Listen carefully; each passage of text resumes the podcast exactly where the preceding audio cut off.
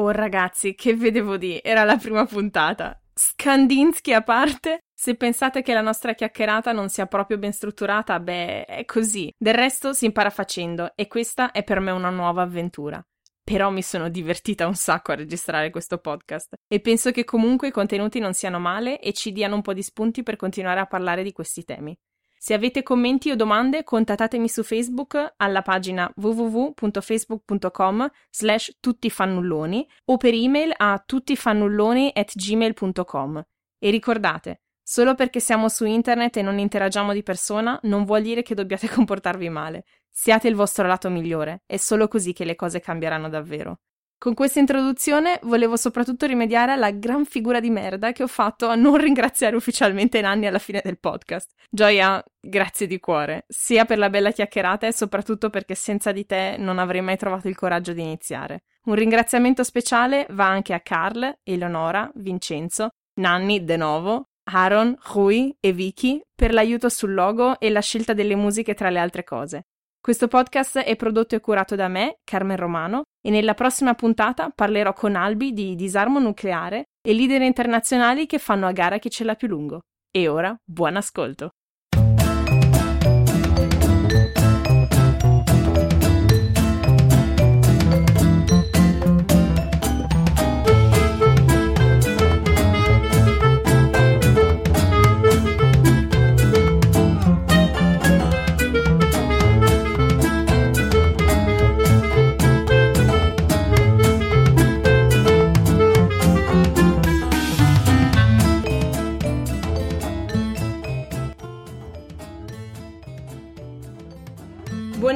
E benvenuti tutti alla prima puntata di prova del podcast Crucchio Terroni, siamo tutti fannulloni. Ora vi starete chiedendo, ma che minchia vuole questa con questo titolo provocatorio?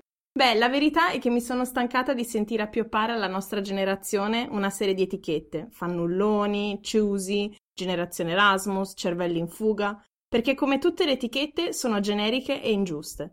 Ci sono molti di noi che se ne sono andati all'estero e gli manca casa, altri che si trovano bene e non vogliono tornare. Altri che sono rimasti in Italia e non hanno ancora un lavoro o vivono coi propri genitori, e tanti altri che un lavoro ce l'hanno e non hanno smesso di sognare che un lavoro più giusto prima o poi lo troveranno. Siamo, come tutte le generazioni del resto, molto più di un nome. E con queste conversazioni che usciranno due volte al mese di lunedì voglio dimostrarlo.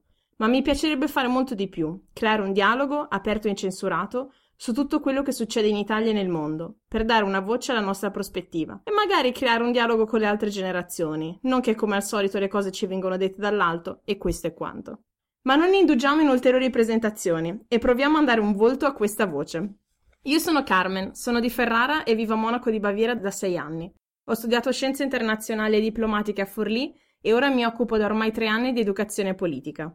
Una cosa che purtroppo in Italia non esiste, almeno strutturata come qui, e che qui, ovviamente perché siamo in Germania, ha una struttura ben precisa ed è finanziata da Stato e Regioni. In pratica organizzo laboratori nelle scuole e seminari o discussioni aperte al pubblico sui temi più diversi, dalla politica internazionale a quella locale, dall'ecologia ai diritti delle donne. E questo è basato sul principio che la democrazia funziona se il cittadino è consapevole e ben informato, e quindi con l'idea di offrire un luogo di informazione e dibattito su temi che possono sembrare complessi, ma che se si parla con persone che, che se ne intendono non lo sono più. L'idea di questo podcast è che ogni puntata chiacchiererò con persone diverse, che possono stare in Italia, in giro per il mondo o qui di fronte a me. per iniziare facile ho invitato il mio amico Nanni a cui adesso do la parola. Perdonate la voce flebile, ma nonostante l'influenza si è prestata al gioco. Ciao Gioia! Ciao, buongiorno. Quindi abbiamo deciso che è buongiorno, non buonasera. Eh vabbè, dai, che ne so come, quando lo ascolteranno questo podcast. Eh, io sono Nanni, eh, che ovviamente sta per Giovanni. Sto anch'io a Monaco da 5 anni, non da 6. Ah, ti ho battuto. Ho studiato fisica qui, ho fatto la specialistica e poi ho continuato per il dottorato. Quindi adesso al momento sto facendo il dottorato qui alla TU, che è una delle università che c'è qui a Monaco. Mm. E tu di dove sei esattamente? Anche se un po' l'accento Dall'accento tradisce. un po' si capisce, sono di Messina. e quindi per i siciliani posso dire che sono buddaci. E ho conosciuto Carmen qui a Monaco perché l'ha deciso di sposarsi un fisico e quindi il mondo della fisica è molto piccolo. Soprattutto quelli dei fisici italiani a Monaco. Esattamente. Centri sempre più concentrici. Ed è così che ci siamo conosciuti. Mm-hmm. Eh, destino. Vabbè. E, ehm, grazie di esserti sottoposto a questa tortura, a questa prova. E niente, direi passiamo al tema del giorno per spiegare a tutti. L'idea è che ogni due settimane ci occupiamo di temi più o meno recenti di quello che è successo nelle ultime settimane, in modo da dare un attimo un po' di contesto e anche, e anche delle spiegazioni un po' di pancia di quello che sta succedendo attorno a noi, che sia in Italia, in Europa, nel resto del mondo. Il succo del discorso oggi è, non lo indoverete mai, di cosa parliamo? Di fascismo! Eh. Tan tan tan! Lo so, non ve ne andate subito appena sentite questa parola, perché non è una conversazione come le altre, almeno non voglio che lo sia. Il fascismo purtroppo sta tornando di moda, vedi la testata al giornalista di, di Ostia di qualche settimana fa, o gli scontri a Forlì dell'8 dicembre e anche se scoccia è importante parlarne. Comunque in generale mi piacerebbe affrontare il tema partendo però da un'altra prospettiva, anziché cercare di definire che cos'è il fascismo, parola usata forse per connotare cose molto diverse, un po' come viene usata anche la parola del populismo. Mi piacerebbe cercare di capire con te, con voi, che cos'è l'antifascismo. Perché sì, la nostra Costituzione è antifascista e tutta quella bella retorica lì, ma secondo te che cos'è l'antifascismo oggi, ad esempio in Italia? Secondo me è una bella domanda. Grazie. A cui è difficile rispondere. Anche perché secondo me questa risposta non ce l'hanno ben chiara nessun partito di sinistra in Europa, probabilmente al momento. Quindi sì, lo scontro più facile che mi viene da pensare è quello sui migranti, mm-hmm. che in Italia al momento è migranti sì, migranti no, e non solo in Italia ma anche in Europa. E ehm, in modo molto povero sia neopopulisti che forze di destra sono diciamo, tipicamente contro l'immigrazione. E lì magari l'antifascismo potrebbe essere una prospettiva diversa per i migranti che vengono in Italia, che rischiano tutto quello che rischiano per arrivare, e questa è una prima ideologia. Eh, però secondo me non si dovrebbe fermare lì, anche perché, come tu stessa dici, le destre sembrano molto organizzate, organizzarsi internazionalmente, eccetera, e mentre l'antifascismo non è definito né in scala nazionale né in scala internazionale. Mm. E quindi sì, c'è da pensarci. Mm, sì, come, come, diceva il mio ex coinquilino a Forlì, Albi, facciamo qualcosa di sinistra, dividiamoci in fazioni. esatto. sì, eh, guarda, mi hai dato il, il, là per parlare di qualcosa che mi è successo la settimana scorsa. Io adesso nel, nel mio nuovo lavoro, che ho iniziato a ottobre, mi sto occupando anche di eh, prevenzione e attivismo contro il radicalismo di destra e sono andata ad una riunione di diverse mh, organizzazioni che si occupano anche di questo tema in, qua in città a Monaco e c'era un esperto che insomma ci ha fatto una relazione su come l'estremismo di destra eh, fa rete su internet, su diversi forum, utilizzando anche diverse ehm, tecnologie, non so, tipo alternative a Skype, che magari sono più sicure, che mh, mantengono una certa privacy, eccetera, eccetera. E sono rimasta sconvolta, cioè mi ha fatto proprio venire paura, nel senso, um, io stando a Monaco comunque per fortuna mi piace che abbiamo una certa distanza da la retorica eccessiva dei media italiani che ogni volta che torno a casa e ascolto il TG mi viene l'ansia solo ad ascoltare due secondi. E quindi ogni domenica, non so, magari succede anche mm, con, a te su Skype, devo convincere mia madre che no, il fascismo non sta tornando, no, il mondo non finisce anche se i 5 Stelle vanno al governo, non ti preoccupare, andrà tutto bene, è una questione di cioè le, le, istituzioni democratiche sono forti e è una fase che passerà se ovviamente ci si organizza per avere un'idea di futuro, organizzarsi, eccetera, eccetera. E dopo aver, essere andata a questo incontro, devo dire, mi sono un po' cagata sotto. Perché, boh, eh, cioè, vedevi, non so, i, gli attivisti della Drittenweg qua in Germania che vanno alle manifestazioni in Francia a sostenere i nazionalisti di Le Pen, piuttosto che i classici di Jobbik in Ungheria che vanno in giro per tutta l'Europa, o non so, gli Sverige Demokraterna dalla Svezia che vanno in Ungheria a sostenere quelli di Jobbik, cioè sono veramente molto connessi e eh, incredibilmente riescono ad andare al di là di tante differenze che possono avere su diversi temi, che possono essere, non so, la famiglia o piuttosto che gli interessi nazionali, ovviamente. E la cosa più inquietante è che la settimana dopo esattamente è uscito questo report di, dell'Espresso sulle connessioni internazionali di Casa Pound e eh, Forza Nuova e come si finanziano. Tu, tu l'hai letto? L'ho letto, è molto interessante, anche perché rivela molte di queste connessioni estere con cui questi partiti o movimenti si finanziano. Mm. E sì, è molto preoccupante la facilità con cui hanno appunto questi rapporti, che è un po', magari non de- cioè, ma anche ai tempi, vent'anni fa, 40 anni mm. fa, quando era, c'erano comunque dei contanti internazionali molto forti. Sì, si pensa al, vabbè, il famoso asse italo-tedesco piuttosto che italo-tedesco. l'intervenzionismo de- de- degli italiani e dei tedeschi nella guerra di Spagna. Come era anche per i movimenti di estrema sinistra, erano molto legati internazionalmente, sì. anche negli anni 70, mentre invece boh, ora non si capisce bene cosa voglia dire. I grilli. Sì, anche se non lo so, tipo adesso ci sono state le proteste per cos'era il G20 ad Amburgo, ce ne sono state diverse persone a livello internazionale che sono andate, però quello che mi, che mi preoccupa non è tanto che non ci sia connessione internazionale per attivismo di sinistra in generale, ma proprio per l'antifascismo, cioè per contrastare questo estremismo di destra dilagante che disumanizza persone che vengono da altri continenti, come dicevi tu, per la questione della, della migrazione, che ehm, nega l'ovvio del fatto che siamo un mondo interconnesso e le nazioni da sole non possono andare davanti e quindi tipo l'Unione Europea è tipo l'unica soluzione per sopravvivere nel mercato internazionale tra la Cina e gli Stati Uniti, anche se vabbè, gli Stati Uniti vediamo cosa succederà nei prossimi anni. Però ehm, è un problema perché sembra che vadano in giro veramente, non so, col prosciutto sugli occhi. Sì, questo sì, però anche ora secondo me dall'altro lato nessuno presenta questi temi in modo chiaro a chi possa avvicinarsi a questi movimenti o comunque chi possa influenzarli o comunque anche ai mass media, specialmente quelli italiani, non so. Mm. Sì, perché poi sarebbe, cioè, a, a me piacerebbe parlare per una volta di antifascismo non collegato con la storia italiana, nel senso L'antifascismo storico è una cosa importantissima e ci, vuol, ci vorrebbe anzi una mh, mm, cultura della memoria come c'è qua in Germania rispetto al passato dell'Italia, perché oh, tanto li abbiamo amnistiati tutti, quindi l'Italia non ha, avuto, non ha veramente perso la seconda guerra mondiale, eccetera, eccetera.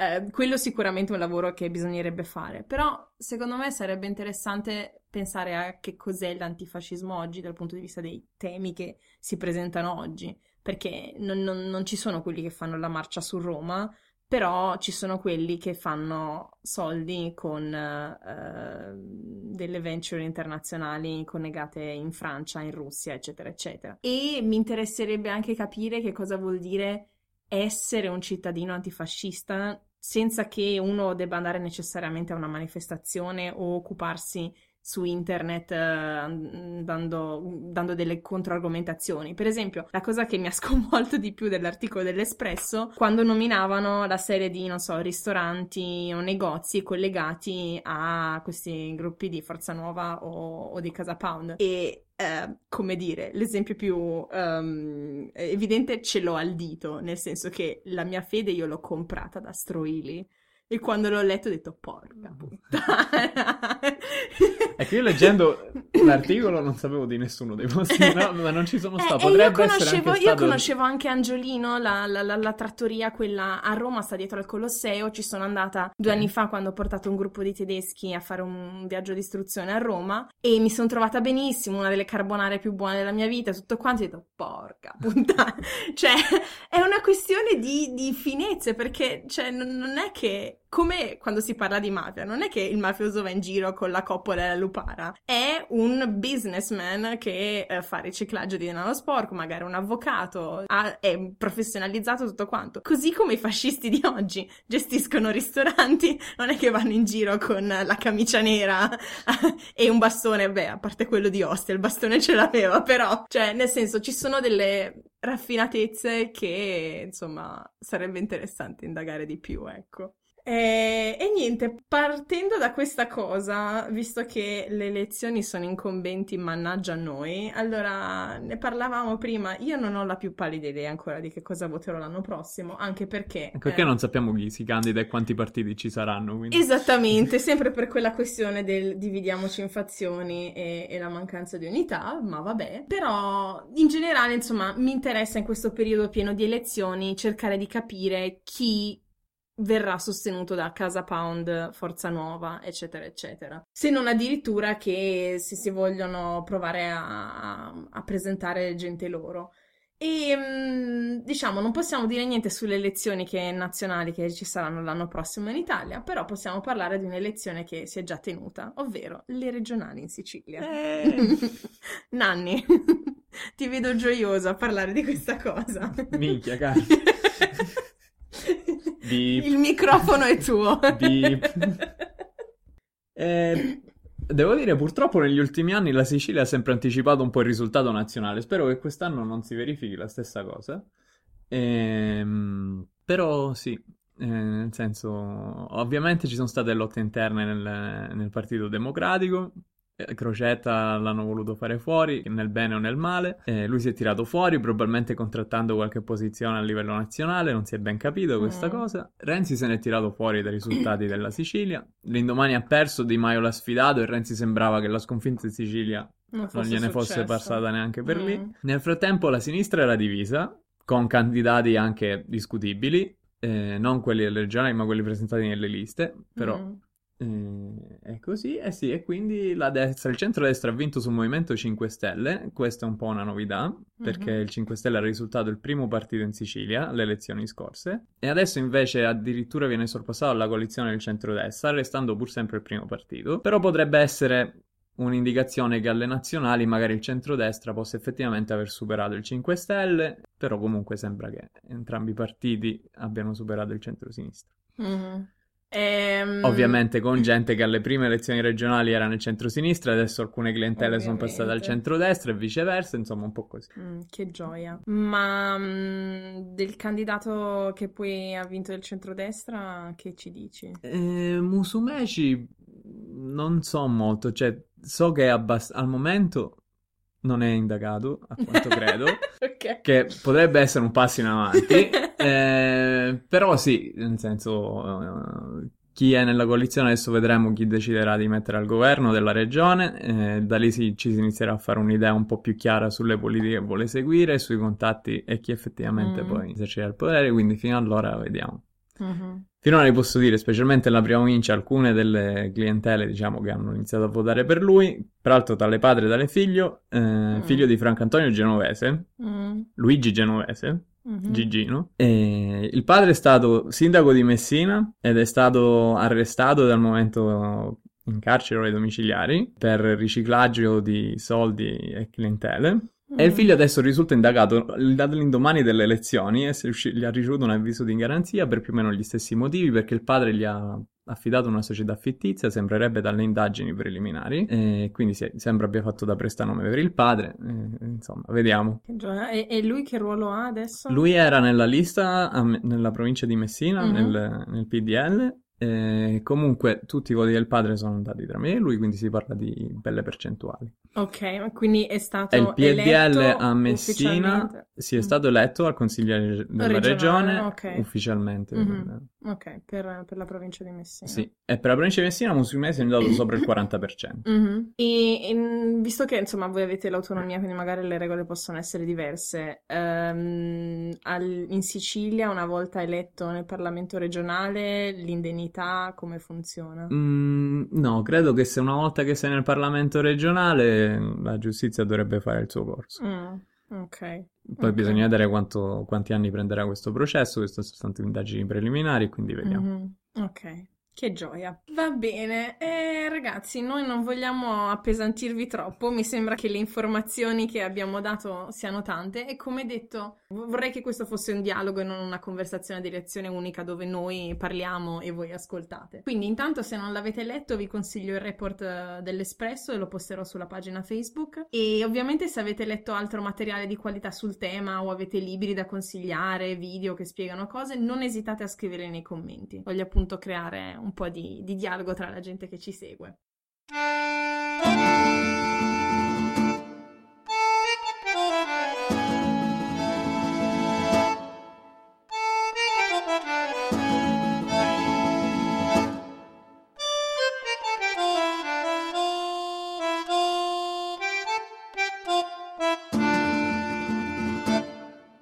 Alleggerire l'atmosfera, dopo esserci appesantiti con fascismo ed elezioni in Sicilia, apriamo ora la rubrica In giro per il mondo. Di tutte le generalizzazioni sulla nostra generazione che si sono fatte, una cosa è vera: siamo più abituati a viaggiare, molti di noi, rispetto anche solo alla generazione dei nostri genitori, hanno preso un aereo, anche vabbè, io faccio poco testo visto che il mio primo l'ho preso a 18 anni. Hanno visitato un altro continente, hanno vissuto magari in un altro paese, anche se solo per i sei mesi dell'Erasmus. Quindi perché non scambiarci dritte sui vari posti che abbiamo visto? Per la prossima puntata diteci su Facebook di quale altra città volete che parliamo.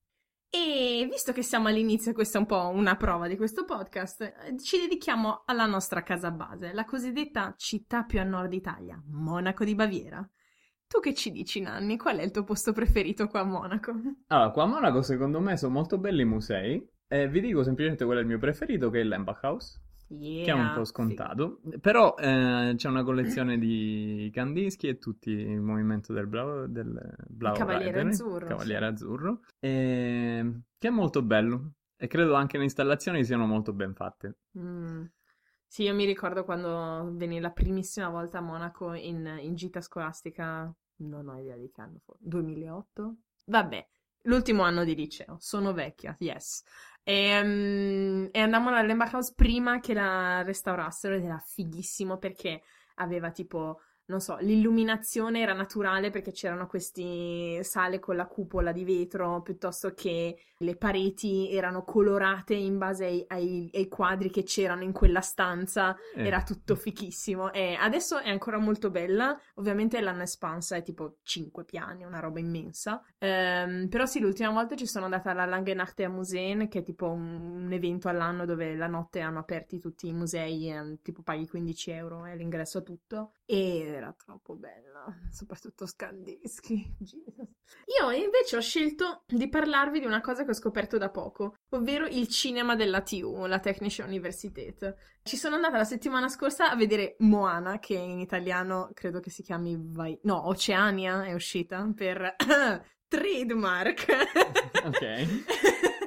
Eh, e niente, una figata perché è nella sede dell'Archistrasse e, ed è un'aula grande con, di quelle classiche con i banchi di legno in discesa tipo ad anfiteatro e intanto non costa un cazzo, tipo 3 euro l'ingresso, che per i prezzi di Monaco è tipo ridicolo. Uh, dentro vendono anche da bere tipo birra 1,20 euro, molto rilassato. E però ha anche l'atmosfera un po' da beer garden, che tipo ti puoi portare tu da bere o da mangiare. E c'è questa, non so, atmosfera super rilassata dove, non so, nelle pause la gente per uscire dal posto dove sta cammina sui banchi uh, in equilibrio, che non so, all'inizio ci sono una serie di pubblicità e ci sono sempre quelle e quindi la gente ormai le ha imparate a memoria e le recita mentre le fanno. È una gran figata. E nello stesso edificio un altro insider tip che potrei dare è il bar eh, sul tetto, che è aperto credo solo d'estate la terrazza, però hai una mm, vista dall'alto della zona dei musei che è molto bella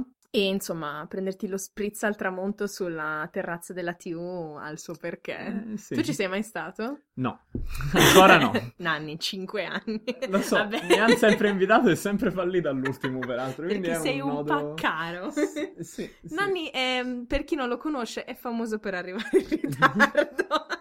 Qui la terrazza gli... era sempre chiusa. Ma gli vogliamo bene lo stesso. e, ehm, e niente, hai altri posti da, da consigliare, se no? Mm, c'è un posto se si vuole. Allora, se vieni qui in inverno, neviga mm. e vuoi stare al calduccio.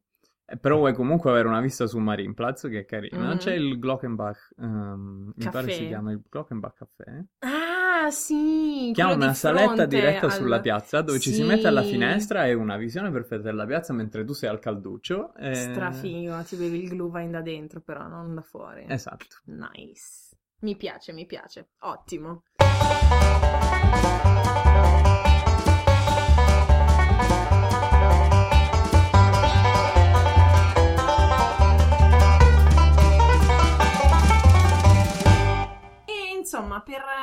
Concludere questa bella chiacchierata, direi di dare il via all'ultima rubrica del nostro podcast che è modi di dire, modi di essere.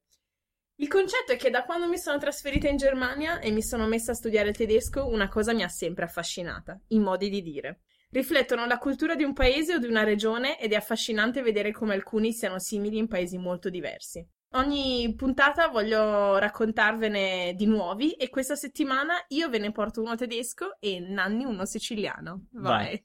Allora, siciliano c'è un'espressione che si usa, spe- credo specialmente nella mia città in realtà, Mhm. Che è fare uscè con to lenzuolo, ovvero lo scecco Ok. nel lenzuolo, eh, che si dice particolarmente quando uno fa lo gnorri. Ah, Quindi se Ok. tu fai lo gnorri, qualcuno ti parla e tu fai finta di non sapere quello che ti, che ti stanno dicendo, tu gli dici, ah che fai, uscè con to lenzuolo? Ma quindi c'è tipo l'idea è che tipo ti tiri le lenzuola sopra la testa e quindi fai finta di... Essendo di uno non scecco nel esserci. frattempo, quindi Ah, come a dire, ok. ti stai mettendo un velo addosso, essendo uno scecco, sì, Ok. è abbastanza evidente. diciamo. Figata. Ne hai trovati altri? Ce n'è qualche Sono altro. curiosa. Ce n'è uno zozzo che non si può dire. Uno zozzo.